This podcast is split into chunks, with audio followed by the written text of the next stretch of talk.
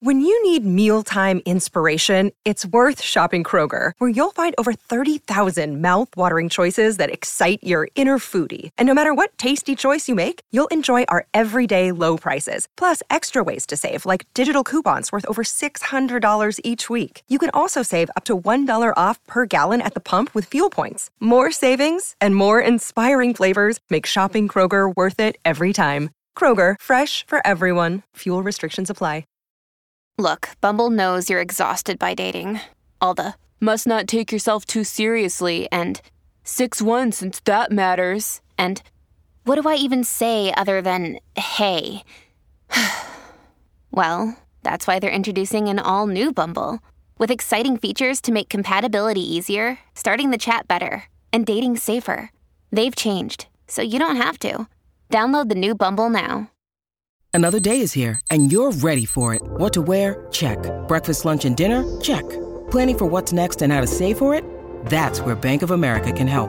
For your financial to-dos, Bank of America has experts ready to help get you closer to your goals. Get started at one of our local financial centers or 24-7 in our mobile banking app. Find a location near you at bankofamerica.com slash talk to us. What would you like the power to do? Mobile banking requires downloading the app and is only available for select devices. Message and data rates may apply. Bank of America and a member FDIC. The following podcast contains explicit language.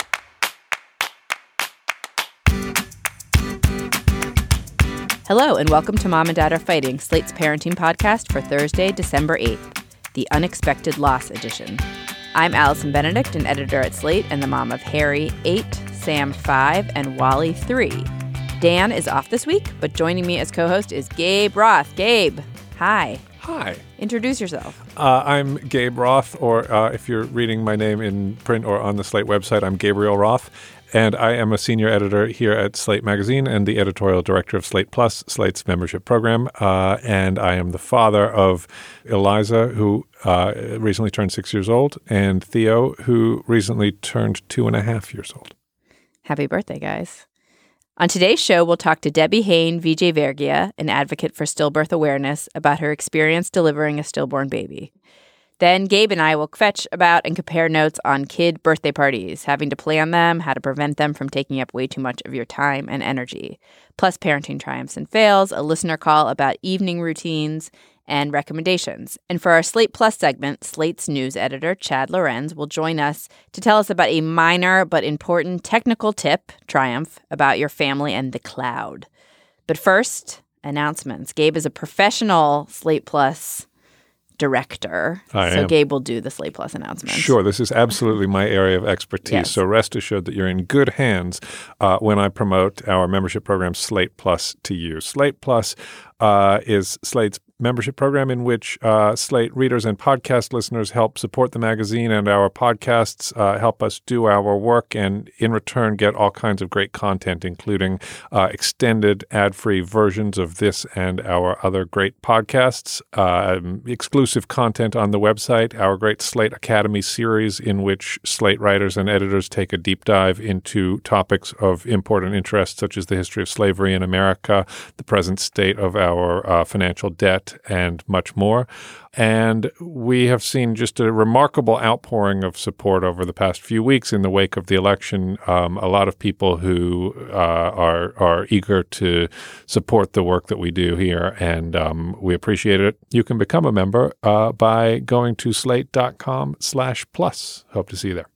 Okay, also, if you usually tune out when I talk about our Facebook page, tune back in because next episode, two weeks from now, is Dan's last week as a regular co host of this show. We can like insert insert sad music here, insert deflated music here. Uh, I can't properly roast him without your help. So as soon as we leave this recording studio, I'm going to go to my desk and open my laptop and go onto Facebook and start a thread on our page asking you to finally judge Dan Kois's parenting and parenting advice.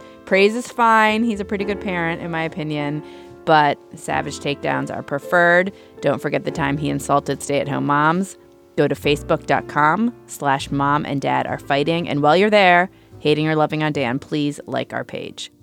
I just urge you to remember if Dan Kois were judging your parenting, he would not pull any punches. Very true. Keep that in mind. And we try to keep this show, you know, like I wouldn't say we're like a judgment free zone here. We're not those kind of people or parents, but like we try not to judge you listeners, ourselves, or our guests too harshly.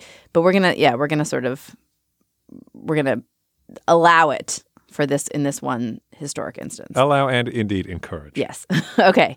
On to triumphs and fails. Gabe, you go first. Well, so this is a fail, unfortunately, but it was, it's a fail under difficult circumstances. So I, am going to hope that this fail is is seen as a justified fail and not a, like an unforced error or whatever. Um, you know the thing of like croup the thing where your Yeah. kid for three nights in a row wakes up in the night coughing. Honking. Yes, at like with that seal bark at like two thirty in the morning, and like you know it's going to happen when you put her to bed, but you're still sort of hoping it's not going to happen, and then it happens. So she wakes us up, and it's two thirty in the morning, and uh, we take turns. My wife and I uh, take turns, but um, it's it's my shift, and so I'm up with her. And and one of the treatments that is often recommended, and that either works or gives you something to do while you and your kid are both awake in the middle of the night, is you uh, turn on the shower and sort of steam up the bathroom, and you sit there in this hot, steamy bathroom.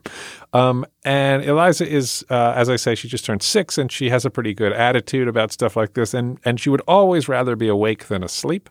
So there's something like for her being up with dad in the night in a steamy bathroom is like that's kind of a fun activity, and certainly better than lying in bed. Whereas for dad, um, it's not so much of a fun activity, and and he would prefer to be lying in bed asleep.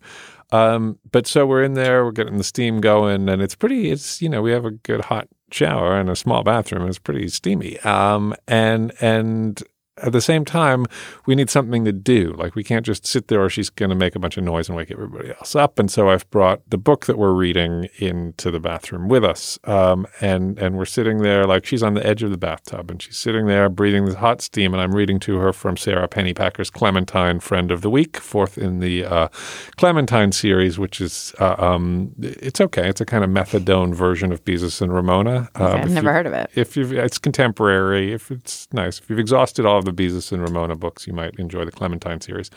Um, but so we're sitting there, and I'm reading to her, and it's you know I'm not at my sharpest, but I'm sort of getting into the story, like it's gripping enough, and I I like reading stories with her is one of my favorite things that we do together and and it's the thing that I can sort of count on that we both really love and and so we're sitting there and I'm reading, and then the story gets a little complicated. And I look over at her, and she's kind of zoning out because it is, after all, two forty-five in the morning. Um, and I'm so caught up in it that I said to her, "Oh, do you see what's going on here?" And I started getting really excited about it and explaining it to her. Um, and of course, she wakes right up, and and then we're like having a very animated discussion of Clementine, and then that's it for sleeping for the rest of the night. All Oh, really? She never went back to bed. Yeah, I mean, yeah, she, she, I mean, I tried to get her back to bed, but there was no more sleeping, and she's looking at books, and like, I just, I lost sight. I, I took my eye off the ball. I got distracted by Sara Pennypacker's Clementine Friend of the Week, uh, and took my eye off the, the the ball, which was get this kid and then you back to sleep. Right. I mean, I guess the fail is like this is like a Hillary Clinton I'm too organized fail or whatever that was. She was like I care too much about children's literature fail. Uh, sorry. No, I mean, yeah, it sounds no, like I a mean, bad. I, I mean, I, I, I'm a terrible parent in all kinds of other ways, but but that is the that, that's the fail that I chose to present in narrative form. Do you ever take her outside when the the cold air with the croup? I know this is not what we're really talking about, but I'm No, I mean we've done the thing of like put them next to an open window. It just like I don't want to f- go outside in the middle of it's free. Yeah. It's December. Yeah. I don't want to do that. Uh, and the, no, I would rather sit in a hot, steamy bathroom. I think that works faster. It's interesting to me though that you guys switch because for some reason we have just in our house only one of our kids frequently gets croup, but we've it's just become like that's a John thing. Like John is the croup guy. Hmm. Yeah. John's standing outside in the cold. John's in the shower, and I'm not. Yeah, I'm I mean, I'm laundry sh- person. Yeah, Like- right. There's but there's always the stuff that Right. like gets allocated in exchange for some other set of stuff. Right. Okay. I also have a fail. I feel like mine is a little um uh worse, let's say. Um so as the weather has gotten crappier, I have become increasingly terrible at letting my kids be bored. Uh this manifests itself well, so it's it's both after school when I'm not around. I don't like the idea of them being bored even though I'm not there. And and maybe bored isn't even the right word. I don't like the idea of them being inside. Uh, so the thought that they're just like hanging out in the basement, like I don't know, fig- playing dodgeball in the laundry room and being like cooped up. This idea of them being cooped up really bothers me.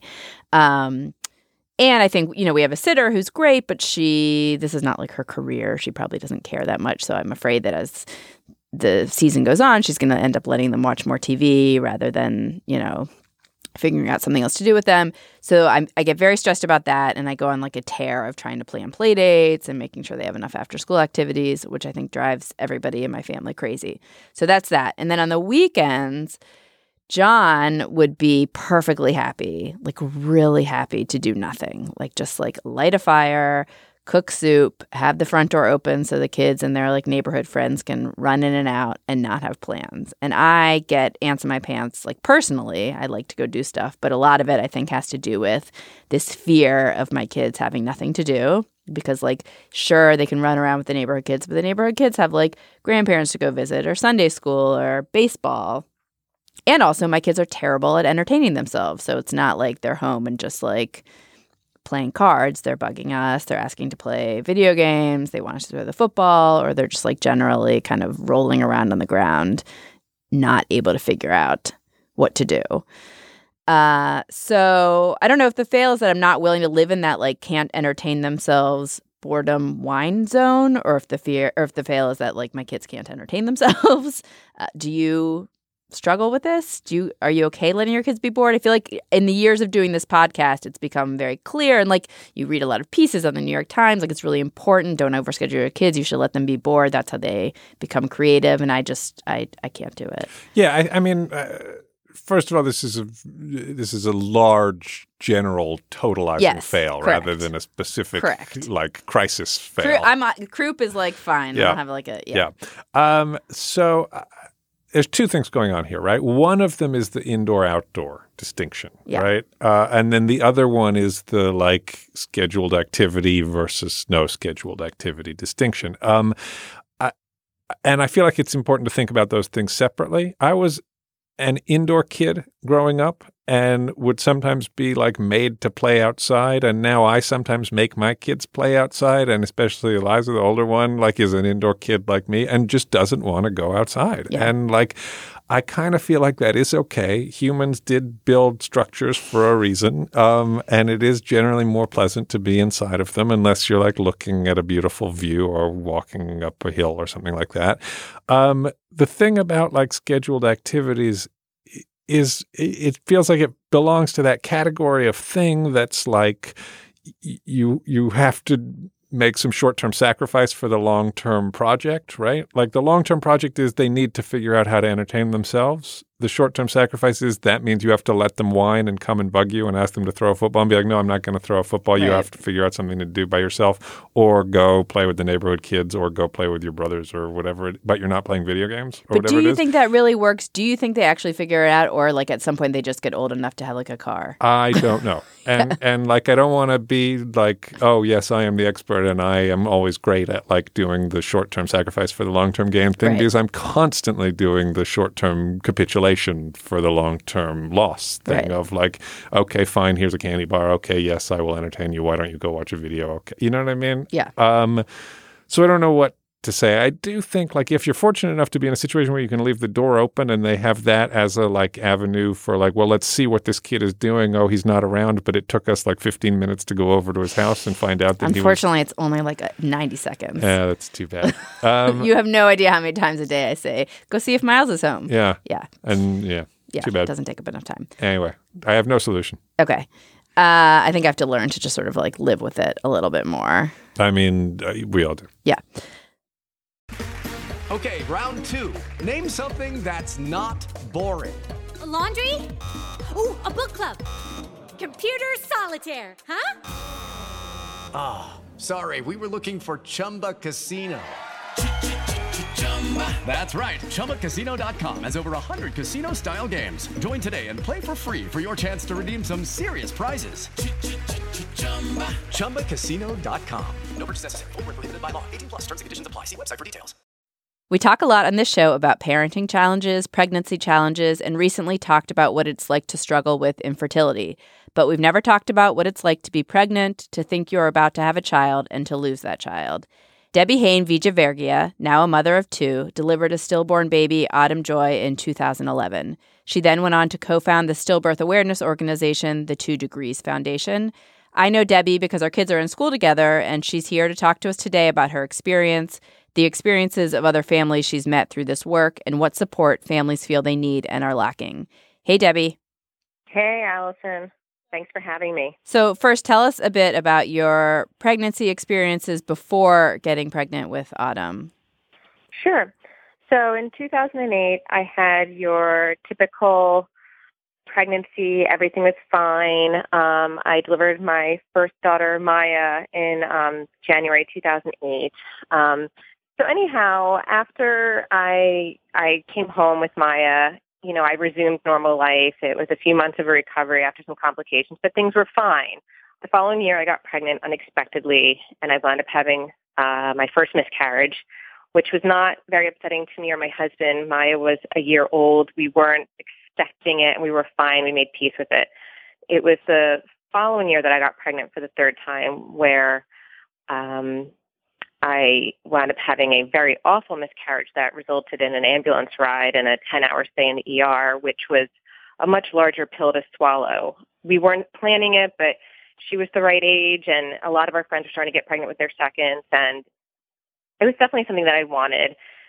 But there was nothing at that point I could do. I kind of just said, okay, next time around, it's going to be fine. And I really did feel, as did my husband, that we had paid our dues to the fertility gods. You know, I'd I'd been very sick. I had suffered two losses. What more could go wrong? So when I got pregnant for the fourth time in four years, um, and I had made it to my through my first trimester into my second, you know, we kind of felt like, okay, we can take a, a deep sigh of relief and everything's going to be okay. And it was at a second trimester checkup that I had gone in it was standard. There was no reason to be concerned. I was actually meeting one of the three doctors in my group I'd never met, and we were making small talk about a trip that I had just been on.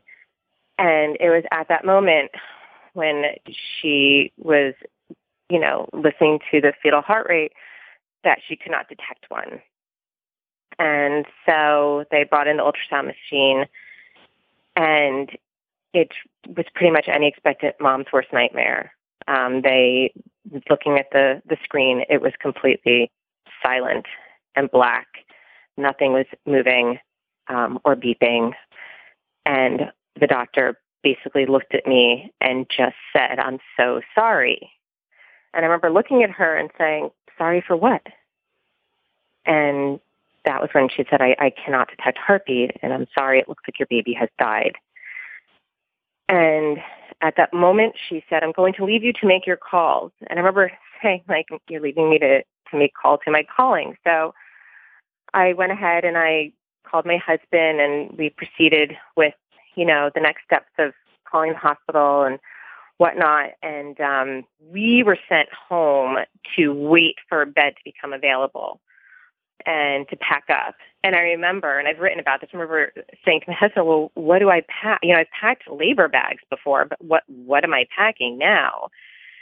And, and I remember saying, well, I'm going to bring something that I could throw away because I never want to be reminded of this ever. So I, I pretty much went with like a gas bag full of nothing. And we got the call while we were home. We sent out a mass email to everyone because we neither of us wanted it hanging over our heads you know, we didn't want people reaching out to us or contacting us. And so we sent like this, we drafted this long email. We sent it to every single person that we could imagine because neither of us wanted to be stuck in an awkward situation. And then we got the call that the room was ready and we headed off. So we got to the hospital, we got to labor and delivery floor, and everyone was expecting us. They knew who we were, and they ushered me into a room and left me with a gown and I then started the process of being admitted and being induced. And not long after that happened, and I started, you know, taking some morphine and some other drugs, a social worker came in, and this is this is the part that really I think is what infuriated my husband and started the process of, of frustration. I, I never prepped myself for being in a situation like this, and I don't think anyone ever does. And I don't. I think when you're in shock, I, I, I certainly did not make the right decision, nor did I know how to handle the situation. I, I convinced myself I was still going to go into the hospital, and they were going to find that my baby was alive. I thought that this was kind of a, a joke, and that I was going to sh- prove everyone wrong. And so this woman walks in and basically starts just bombarding me with questions about do you want pictures with your baby, of your baby? Do you want hair, footprints, handprints, everything you do with a newborn, which I had done with my daughter before. And it seemed, it seemed to me like such a foreign concept. I was like, you want me to hold my dead baby? I was like, I don't understand this. And, and you want me, you want handprints, footprints? I'm like, I don't understand. And I, it, it just, it was so, it was so outlandish to me and to my husband. And at that time, we both were just trying to wrap our heads around what what we were dealing with. And so, I hate to have to admit this, but I said no to everything because I didn't. I I, I was literally in such a state of state of shock that I, I I didn't know how to handle anything. And so, needless to say, the social worker never came back to visit me. Can I ask wh- why why why do you say I hate to admit this? Um, because when I think about it as a mom, what mom would ever say, "I don't want to hold my baby. I don't want any mementos of my baby." It just seems like such a the opposite of what any mother would want to do or respond. It just, but at that time, like I, I can't explain it. You, you're not thinking clearly, and it just seemed like more than I can handle. When in retrospect, now it's been five years, and trust me, I did go back to the hospital because I'd heard that there were other hospitals that held on to information and, and pictures and mementos for years, years. There are hospitals in the state of New Jersey that I know have held on to stillbirth photos and stillborn baby photos and, and mementos for upwards of 35 years. And my hospital didn't. And you wish you had that stuff now? I do. I really do. The only thing I have is her death certificate. You said, you know, before you guys went to the hospital, you sent this mass email to all your friends and family because you just wanted everyone to know. Um, mm-hmm. I'm guessing that people experience, you know, experience this in all different ways. I, I wonder after you came home, like what, how did the people around you react, and what did you need from them? Like, I, I well, one, I became a hermit. I was completely scared to step foot out of my my house and have anyone see me that had once seen me with a, a belly, not see me with one. You know, I had a really nice support system. A lot of people came and brought food and sent flowers. But I think, you know, I think death in general is a really difficult concept for a lot of people to grasp. But then you you an unborn baby that has died is really out of most people's comfort zones. And so a lot of people don't really know what to say. I did have my fair share of the well, at least you have one, or you're young enough to have more, or you had one, so it proves you can have more. Um, those really aren't the comments that people want to hear. They want to hear that the the child that you lost meant something and was real and that you are grieving. And I think that more than anything, people, families in that are suffering after a loss really just want to know that you're there and that you understand that you're hurting. I, I got a text from from uh, someone after I had lost Autumn, and, and she had said, "I have to be honest with you. I really don't know what to say to you but I want you to know that I love you and I'm really sorry. And that was like the most amazing thing anyone ever could have said to me. Admit that you don't know what to say. That's okay. I don't know what to say either. I, you know, this is new to me too, but I think at the end of the day, just letting people know that you're there for them if they want to talk or if they just want to sit in silence that's what i needed and i i, I had a, a few select people that would just sit with me did you find that a- afterwards, uh, as you were going through a grieving process, um, were there particular things that were helpful to you in in mourning a child that you never actually got to know? Um, I wrote a lot.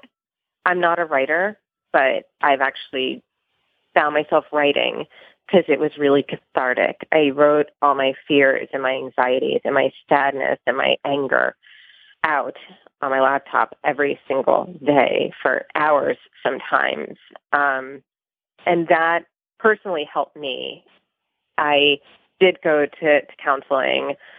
Not so sure that that helped, but I did it because it's what my my husband and my doctors and my family wanted me to do.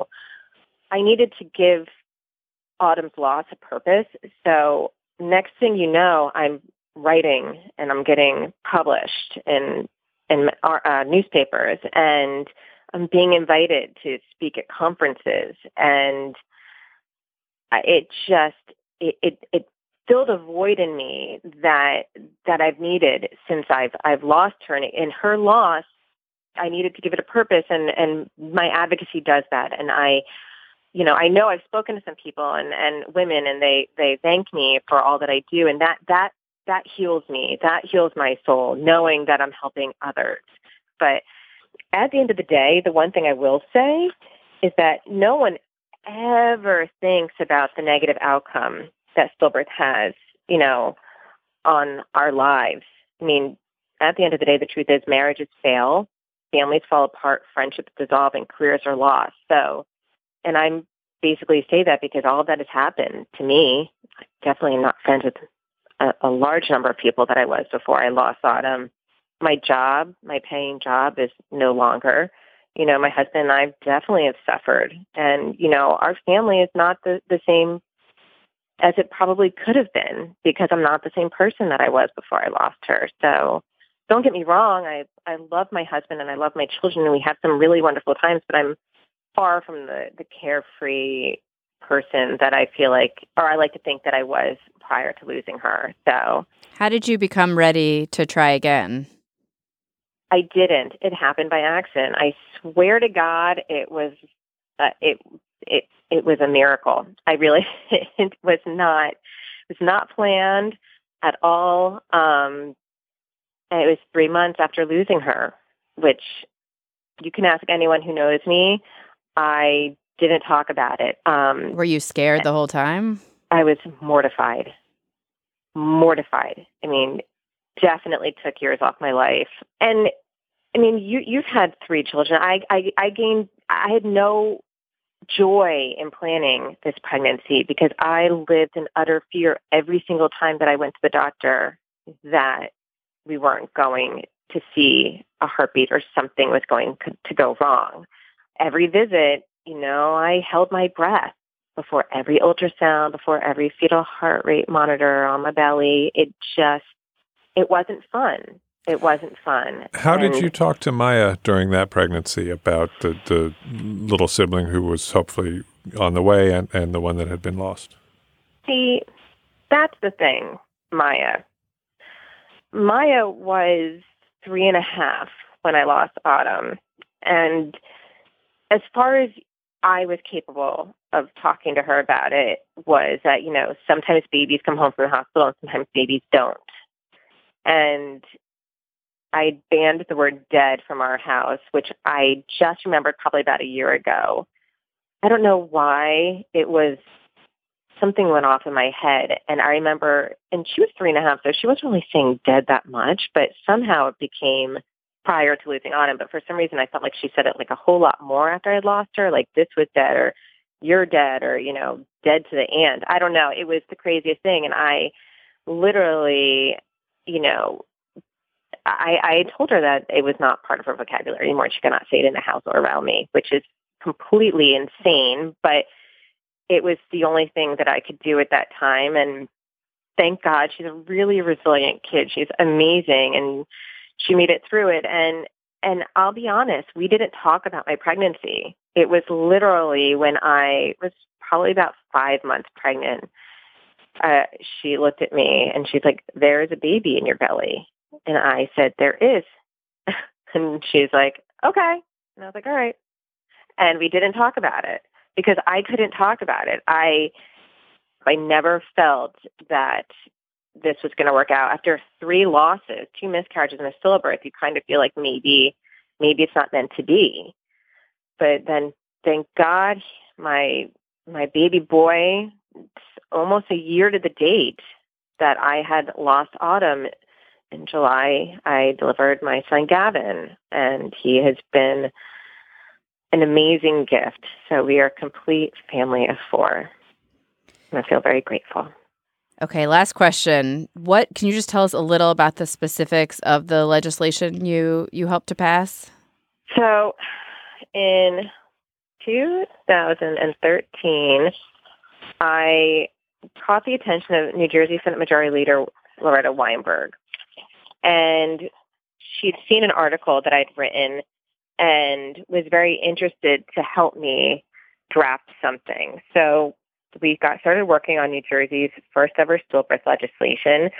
And as I said before, on January 21st, 2014, the Autumn Joy Stillbirth Research and Dignity Act was passed by um, Governor Chris Christie.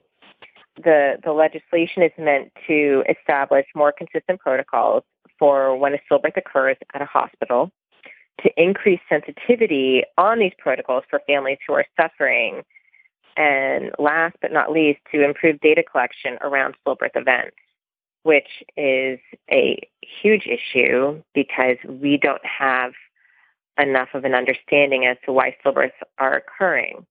You know, one last thing, you know, I just want to say is that according to the 2016 Lancet series on ending preventable stillbirths, there are 24 countries with lower stillbirth rates than the U.S. and 154 countries that are reducing their stillbirth rates more rapidly than the U.S. For a nation that's among the top 10 wealthiest in the world, I find these statistics shocking. Well, Debbie, it's really it was really great for you to come on and share your experience with us. I'm like I'm sure that we have listeners who have gone through this, and um, you know it's really valuable for all of us to to hear and talk to you. So thank you so much. Oh, I really, really appreciate you showing an interest, and thank you for for allowing me to to share my story. Each week, we take a call from you, our listeners. If you want our parenting advice or want us to find an expert to help guide you on a parenting issue you can't quite figure out, call us at 424 255 7833. Today, we have a call from Tanya.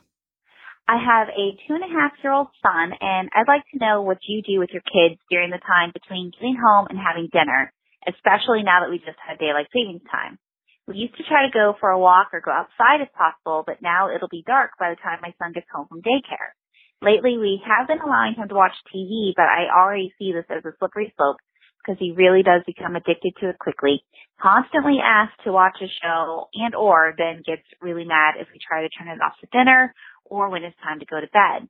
I just have no idea what to do with him at this age I bought a board game that I thought might be age appropriate, but I think he's still not quite ready for that yet. I'd love to get some ideas of what your routine looks like, especially for Allison since her kids are younger. Thank you, and I love the show.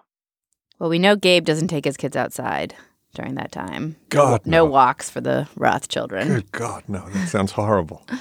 Uh, what do you do during that like downtime? I, you know, I quite like that time to be honest. I uh, it, it's always hectic, but like it's it's the time when I'm with them after work, and so I get home from work and and I am maybe fixing dinner for them, and maybe also trying to fix dinner for the adults. This is again not every night. Me and my wife take turns on all this stuff, and sometimes we're both around. Usually, only one of us is around. If I'm around, um, Theo is two and a half, and he is very happy to see me, and he's a happy kid in general and wants to like tell me about his day and wants to sort of climb up my leg a little bit. Um, and I'm usually like trying to do the stuff I have to do while also um, letting him climb up my leg and asking him what he did in in um, pre-K today. And and he has you know toys to explore and things to pick up. And it it this never presents itself to me as a problem. I can see that that's a very unsatisfying answer to tanya. Um, and uh, I, I, guess I wonder like what happens if she kind of leaves her kid to their own devices or like tries to have them around while she's doing what she has to do. Um, I have this. Fa- I always had this fantasy, especially when we lived in Brooklyn, and I sometimes would go run in the park where there's a big loop in the park, and you'd see a lot of families riding bikes or taking walks. And I used to actually have this fantasy of us doing a nightly family walk, uh, which I think will never happen. In part because same with what you're saying, it's usually one of us and not both of us, and it seems hard to like motivate and get everybody out of the house for that when it's just one parent around and you have a bunch of kids. But with you know, with just one two and a half year old, I actually think you should try to push the like bundle up and go outside for a little. That always feels good, and it also tends to like whatever sort of stress is going on in the house at that time of day, which sometimes can be, especially if you've been there all day, Tanya. I'm not sure if you work or not, but at that, if you've been home all day, that point in the day is like super stressful. I think uh, it getting everybody out and then coming back home, like you know, even ten minutes later, changes the energy. I think uh, I find in my family, but also. To be honest, our gap is like a sli- at a slightly different time. Our gap is after dinner and before bath uh, my babysitter feeds the kids dinner and then I come home and then there's like a half hour before bath and my kids are usually watching a show. Like I get home and my babysitter's cleaning up from dishes and that's the time when my kids watch a show and then I finish up my work from home and let the babysitter go and then we go take baths and that's when we tell each other about our days and read books and that whole deal. Um, I think like I don't know. I'm not too I don't if the TV causes a lot of stress in your house, then you have to obviously make your own decisions. But if it's like a limited thing where it's like a half an hour of television so you can cook dinner and your child is doing his own thing and you need a moment to breathe and TV goes off when it's dinner time and somehow you can, you know, not have bawling, I don't I also don't think you should feel too bad about doing that. That's obviously great advice, and I, I would endorse all of it. The one other thing that I would say, though, is um, I guess we have early bedtimes. Like Theo's going to bed at seven thirty, and Zadie's going to bed at eight, and that means that that window is really pretty short. Yeah, like there's tasks you have to accomplish, and you have a pretty small window to accomplish them, and that kind of helps with this. Like it keeps you on target. It does. It never feels like oh, the time is just yawning out before us in the evenings. Right. Um, That's so- true. It does depend on what time you're trying to get your kids to bed. My kids stay up way too late. Uh, okay, if you have a question, Tanya, I feel like we didn't actually like this is a hard one to kind of because I think I think there's no one answer. But if you do have a question for us, call us at 424-255-7833. And Tanya, you can also let us know, email us uh, what different things you've decided to try and if they worked. This episode is brought to you by Progressive Insurance. Hey, listeners, whether you love true crime or comedies, celebrity interviews, news, or even motivational speakers, you call the shots on what's in your podcast queue, right? And guess what? Now you can call the shots on your auto insurance too. Enter the Name Your Price tool from Progressive. The Name Your Price tool puts you in charge of your auto insurance by working just the way it sounds. You tell Progressive how much you want to pay for car insurance. Then they'll show you a variety of coverages that fit within your budget giving you options. Now, that's something you'll want to press play on. It's easy to start a quote, and you'll be able to choose the best option for you fast. It's just one of the many ways you can save with Progressive Insurance.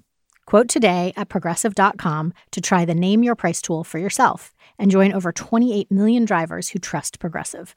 Progressive Casualty Insurance Company and Affiliates. Price and coverage match limited by state law.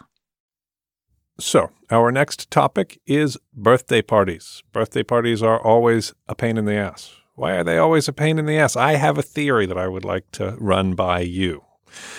Uh, having just celebrated my daughter's sixth birthday party, having to strategize and plan and figure it out, my theory is that kids' birthday parties are a pain in the ass because, on the one hand, to the kid, it's their special magic day. It's a total celebration of childhood narcissism. It's not even leavened by the uh, spiritual or communitarian aspects of, of Christmas or, or other religious holidays, um, which sort of tempers the acquisitive joy of those seasons for children. This is the one that's all about you, and you're the birthday prince or princess, and you get all the stuff, and nobody else gets any stuff, and me, me, me, me, me.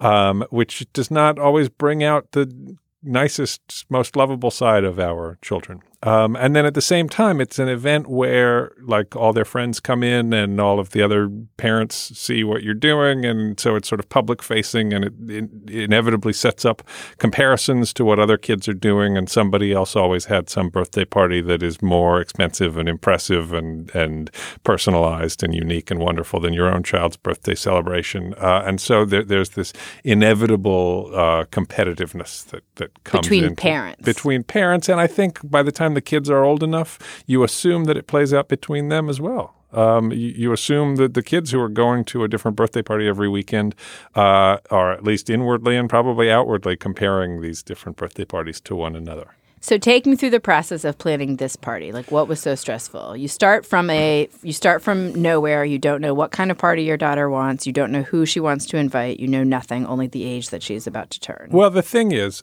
she, after going to every birthday party over the past year, she has said, I want that birthday party. Um, and the birthday party that she's been to the most often over the past year is at a place called Bounce U. I know it. Bounce University. Know and love Bounce University. Every Brooklyn I have a good parent, degree. every Brooklyn parent has a graduate degree from Bounce University. Um, for those of you who who do not live in the New York metro area and have children, um, Bounce U is like a massive warehouse type building in a relatively remote neighborhood in the far south of Brooklyn uh, that has been filled with gigantic inflatable jumping devices. I mean, I think people have these all over. there- These Yeah. types of things exist all over the country. This one just has like an elevator that someone was probably murdered in. Yep. Um, no, there's nothing especially artisanal or, or Brooklyn-esque Right. uh, about Bounce U. It's the opposite end of the spectrum. Um, but so you're basically you're in in a windowless room with 20 screaming children who are like flinging themselves off the top of, of inflatable slides uh, while very very loud top 40 pop music plays. Um, and you are hanging out with the other parents for about two hours In your socks. In like your kind of- yeah. in in your in your socks, and then they sort of usher you into another tiny windowless room,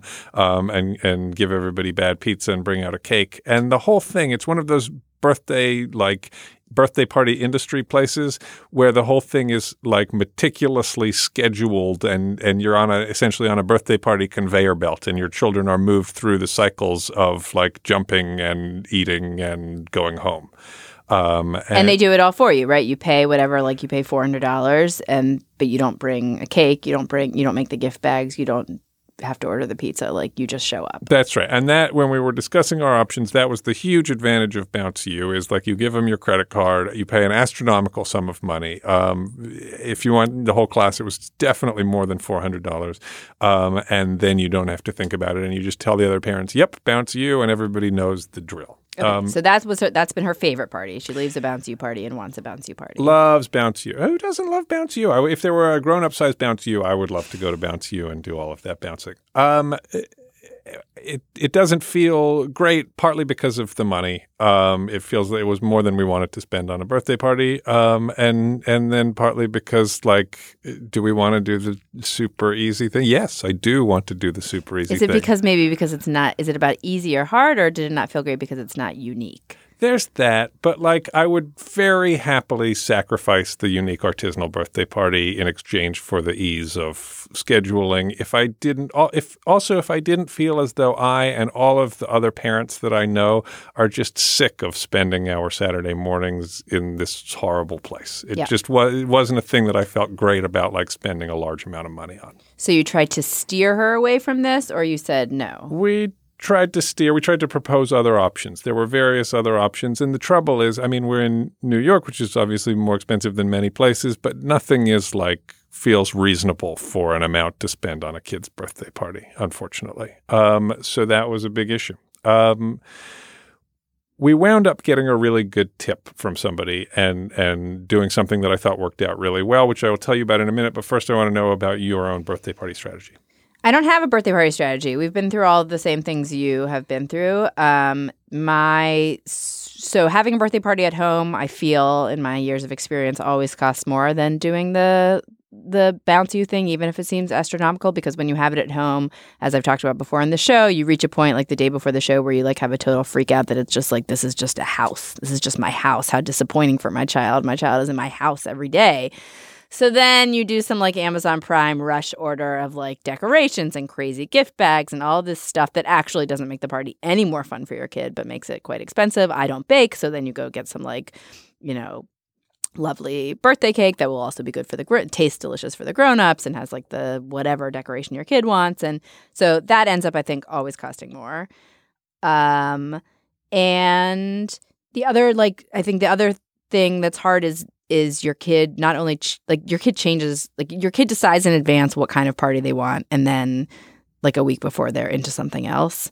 Um and so if, if you have a party booked somewhere like that's kind of like a this is what we're doing it. It's done. Sorry but this is and if you're having it at your house there's the opportunity to then change which can also cost a lot of money. I i've been don't like Teenage Mutant Ninja Turtles anymore. right well that's why last year i ended up sam had like a pirate star wars party and like i spent double the money because at the end like i didn't want him to be poor sam i didn't want him to be stuck with a wonderful pirate party if he's now into star wars. So i actually am pretty pro outsourcing but the other thing i'm pro and as the kids get older and i feel like your daughter is is definitely old enough for this and maybe this is what you're going to tell me that you did which is like you don't need to invite all the class or all the kids and um having just like a couple of buddies over for like pizza and a movie is actually like easy and i think they have fun and it's much less stressful for the parent and i think it's actually less stressful for the kid. I have a friend who did like every year their child is allowed to have the age that she's turning. I don't know if that's like necessary but yeah with a small group of girls or boys like having five kids over you can really like you can do some fun and interesting things and you don't have to like and the parents don't have to come and it can just be it can just be easy.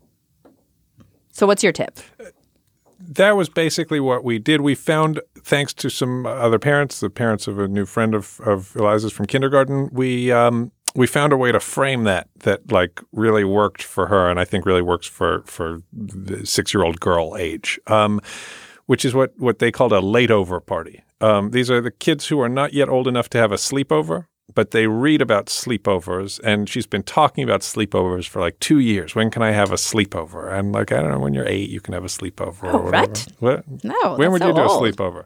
five or six Yeah. Yeah, we haven't done we haven't done any sleepovers yet. Okay. Um, and we certainly wouldn't do like a slumber party. no that seems yeah right that many kids you need to be a bit older But so for a late over party, then you can have all the six year old girls show up. We had six of them plus Eliza, um, and they show up at five in their pajamas, um, and they eat pizza and they watch a video as you suggested, and and they um, by by setting it up as like you're gonna stay up late and like have a pillow fight and like this is a slumber party and then at like eight thirty or nine your parents come and pick you up and take you home. It feels as though they're doing something that's a bit more grown up Yeah, than the totally. thing that they would than a normal six year old birthday party. And that gives it a sort of special magic that I think substitutes a little bit for like your entire kindergarten class is here.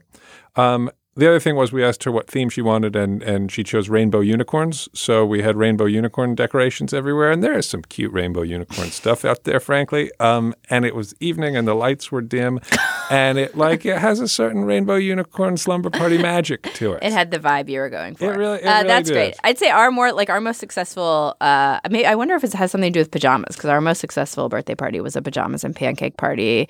That was like I don't even remember what time of day we did it, but the kids came over in their pajamas regardless, and like we had breakfast foods. And I think the kids were young enough that parents had to come, so we had Bloody Marys for the kid for the grown ups, and that was a really fun party. I think pajamas are good. I think pajamas is a great hack. I remember Yeah. being like when I was seven years old, my grandparents would take me out in the evening. Like I would put on my pajamas and be getting ready for bed, and then they would be my when my when we were staying with my grandparents, they would say, "Guess what? We're going out for ice cream," and we would get in the car in our pajamas and go to Baskin Robbins and get ice cream. and like, are you allowed to go to Baskin Robbins in your pajamas? Whoa! It's a great, easy way to blow your kid's mind. Okay, so let's go over a couple of birthday party issues that I think come up, come up for everyone. See where you stand on them, where I stand on them, and then we'll we'll have solved the birthday party. All right, um, birthday presents from everybody. Yes, pro. Yes, definitely. Who doesn't want to get birthday presents from Once the kids are three, or maybe four, maybe once the kids are four, I'm going to draw that line. Yeah, that makes you sense. You could do like a no gifts when the kids are three. That makes sense because little kids, it's just a bunch of junk to them anyway. Right. Uh, but right, once they're old enough to like really be excited about the acquisition of consumer goods, why Yes. why would you not want to? Some people don't. No. Okay. Um, Uh, birthday cake. Pro, buy it. Yeah. Oh, yeah. Don't make a birthday. I mean, unless you're like a cake baking, unless you But love don't to all your bake friends cakes. do that? That's like that is the most pressure to me. No, I've the never. cake baking. I. I, I don't remember the last birthday party at which the person had Oh, baked, man. the parent had baked the cake. No, I have found a really good. There's a great Brooklyn bakery that does a great birthday cake. That, as you said, all the parents are like, "Ooh, this is a very good birthday cake." Once So you get a little older, then you can just do the grocery store cake because the parents aren't there, and that's much cheaper. Yeah, yeah, that makes sense. Yeah. Um, goodie bags. Uh, hate them. Hate myself for caving to them. So I'm I'm anti, but I always do them Why do you hate them? because it's just a bunch of crap. It's like stressful. Like either it's a like a, a nearly empty bag with crap, or like you actually go and like buy great stuff and spend all this money, which like is just dumb and ridiculous.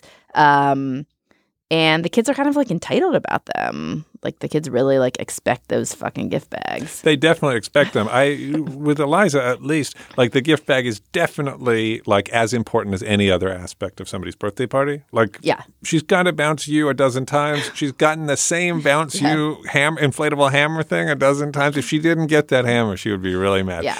There, there's something I think innate. She has so much stuff. She has plenty of stuff. These are like kids growing up in New York at the beginning of the 21st century. She has plenty of physical objects, but there is some allure of ownership of physical object that is just innate to the six-year-old brain. I think. Yeah. Um, paid entertainment, like a, a magician or clown or or, or sing-along guy. Um, I don't feel strongly, but I've only done that once, and I will say it wasn't like my favorite. It's kind of I don't know the it just if you have the right person, but like basically all I think when I have a, an entertainer in my house is that person doesn't want to be here. Like how like what a miserable time for that person, and then it makes me sad. Huh. Yeah. I, uh, I, we've never actually hired the entertainer. We, we were at a party a couple weeks ago with a birthday clown, and he was like a really like a. This was clearly a terrific expert children's entertainer birthday Yeah. clown, and I got the feeling that this was what he liked to do, and he was able to make a living being an entertainer for small children. And then I recognized him as as the birthday clown who was in the the documentary capturing the Friedmans. Um, Wait, he was one of the brothers. he was the older brother. Who, Wow. The, that documentary was made, uh, began when the documentarian decided to make a birth, uh, documentary about New York's top birthday clown. Right. And wound up uncovering um, a lot of disturbing family right. stuff. Wow, Uh, that's intense. but it turns out that the guy is a terrific birthday clown. I don't feel strongly about it, but it's not my it's not my favorite. Well, inviting the whole class or inviting just a few kids? Just some. Yeah. It's, Yeah. it's tough, but you gotta. I mean, otherwise, it's too many kids to, to have a good time together, and all you have, all you get is a sort of mass of, of childhood. Yeah, I mean, I think so. My sister, uh, where she lives in Tel Aviv, and I feel like at all the schools her kids have gone to, which have been several, they have this like you have to invite the whole class. Like they're just rules, and I think there are other schools that have that as well. Um, but we don't have that rule. I mean, I wouldn't want it to. I guess it's important as you get older, as the kids get older, to be like aware of kids feeling left out. Like it wouldn't it wouldn't be cool to like invite only the boys except for one boy like that. You know, I would want to be aware of that. But inviting all twenty four kids is just crazy. But you have to either it's either it has to either be like a real minority Mm. or the whole thing. Yeah, it has to be an organic group or, Yeah. or everybody. Yeah. Um, same sex or mixed gender? I'd be totally pro mixed gender, but my kids are not. They want to You? invite girls. At the uh, at this point, no. I mean, Wally, the three year old, would would yeah. His friend, his friend Ellery, who lets him. He says she lets me touch my train to her train. Goodness, got to invite Ellery. Uh, you? Uh we we only had girls at this one. If it was a bigger thing, like she, you know, she has some friends who are boys, but it's. I think they are at this age uh, recreating in separate groups, so it Yeah. would like naturally tend to be single sex. So this is my moment when I like do Dan's Ace of Hates thing, but I'm gonna do it. Um, this is my idea for like great kid birthday party venue. And listeners, you should tell me if you think this is a great idea, and then send me money, and I should start this. Karaoke. Have I talked to you about this, Gabe? I have heard Oh, this you've theory. heard yeah, about no, it's great. I love length. karaoke. Um, I really think that like kids of a certain age, all the way up through like I don't know, it wouldn't work. Karaoke, the name wouldn't work for a teenager, but if it had a different name um, that wasn't so uh. But yeah, kid karaoke where you go, they have like lyrics to so- like all the pop songs that kids love. They have some versions that are clean. Uh, the gift bag is actually recording of your favorite song with your friends.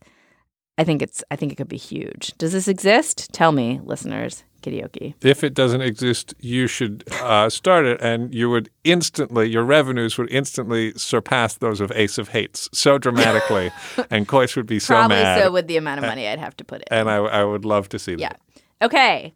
Uh, listeners, tell us about your birthday party challenges and hacks and tips uh, on our Facebook page. Let's move on to recommendations. Gabe. I have a recommendation. it's from Now's the time. now is, as you say, the time. Uh, my recommendation, uh, as with my fail, from the world of children's literature, we there, this is a series of books that I read when I was a kid that I sort of forgot about, that I somehow within was reminded of. Uh, and for a car trip, I, I got the audio book and tried playing it for Eliza, and she loved it, and I wound up loving it too. It's so great. Um, the series is called The Great Brain. It's by an author named John D. Fitzgerald. Um, and and the audiobook is read by Ron McLarty. It's terrific, or the book itself is just great. It was written in 1967, and it's set in a small town in Utah um, at the very end of the 19th century. Uh, and it's about children in this small Mormon town and the tricks and scams and games and escapades that they get up to. And it includes things like a daring rescue from two kids who have wandered into a cave and gotten lost. It includes the installation of the town's first flushable toilet. Um, you learn a lot about, like, oh, yeah, I guess they didn't have flushable toilets and everybody had to go into the outhouse for a while. And then they installed plumbing. And and yet it's presented in in a sort of lively and mischievous way that I remember responding to, and then I see Eliza responding to. It's probably like the target age would probably be nine or ten, but she likes things that she doesn't quite entirely understand. She likes aspirational literature. And these Um, are like ch- these are chapter books. these are chapter books, yeah. Um, and the the audio books are great, and and just reading the books are great. The uh, the, the first one is called The Great Brain, and the author is John D. Fitzgerald. We've been reading. I recommended last week the All All of a Kind Family series, which is about a Jewish immigrant family in the Lower East Side in the at the turn of the century. And it's, it's I mean, I don't know if it's similar because I haven't read this, but like I think that they really get my kids have really gotten a kick out of like the part that you're talking about. Like they did, oh, they didn't have that then, and it was different then, and yet it still feels very like sort of relevant and modern in a way. Yeah, and because it's about little kids, Yeah. then they immediately understand all of the dynamics, even Yeah. if the, the setting is very different. Yeah. Okay, that's great. Uh, my recommendation is a little weird, but um, I want to recommend this GQ profile of the designer and now movie director and father Tom Ford. Did you read this? I didn't. Many people sent it to me. Um, so I, it was written by my friend, I should say. So I'm sort of like log rolling for my friend. Uh, but there are many memorable details in this profile, like, for instance, how Tom Ford takes three to five daily power baths a day. But the reason I'm recommending it is the section that's gotten the most attention, I think, is how Tom Ford controls his four year old son Jack's wardrobe. He lets him pick out what he wants to wear every day, but his only choices are these high end clothes that Tom Ford has, um, has has bought for him. And he did somehow allow his allow his son to have a pair of light up dinosaur shoes, but he's only allowed uh, the kid is only allowed to wear them on the weekends, not like out in public or at school. So that's just a tiny part of the piece, but it has really hardened my resolve to lot, not let my own vanity impact my children, the way my children dress. I don't know how you feel about this, but like my kids really are slobs. Like they wear awful football jerseys and ugly shoes and not cool t-shirts and sweatshirts. And sometimes i feel incredibly jealous of the parents whose children are like pretty put together with their like cool vans and their you know pretty blouse. And reading this made me think like i don't want to be too judgmental of the people who like dress their kids up in cool and expensive clothes but uh I, and i wouldn't necessarily discourage my kids from dressing better within reason if they wanted to but i think i feel good about the fact that they don't care about clothes and reading the piece made me want to like never push them into vans if they prefer ugly ass Skechers Well, and and let the kid wear the light up dinosaur sneakers for crying out loud. Those are great sneakers. Yeah, yeah, yeah. No, that totally brings them joy. So I recommend reading the profile because it's just a good piece, uh, and also not caring about your kids being stylish. Okay, that is our show. Remember to please like our Facebook page, facebook.com slash mom and dad are fighting, and please contribute to our Goodbye Dan Kois thread. Uh, email us at momanddad at slate.com. Mom and Dad are fighting as part of the Panoply Network. See our full roster of shows at itunes.com slash panoply. Thanks to our producer, Zach Dinerstein, executive producer of Slate Podcast, Steve Lickteig, and Panoply head honcho, Andy Bowers. Also, thanks to our guests, Debbie Haine Vijayvergiya. And thanks to you, Gabe Roth. Thanks for having me. Thank you all for listening.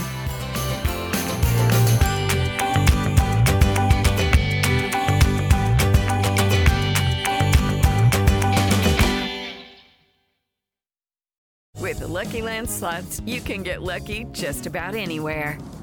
This is your captain speaking. Uh, we've got clear runway and the weather's fine, but we're just going to circle up here a while and uh, get lucky. No, no, nothing like that. It's just these cash prizes add up quick. So I suggest you sit back, keep your tray table upright, and start getting lucky. Play for free at LuckyLandSlots.com. Are you feeling lucky? No purchase necessary. Void where prohibited by law. 18 plus terms and conditions apply. See website for details.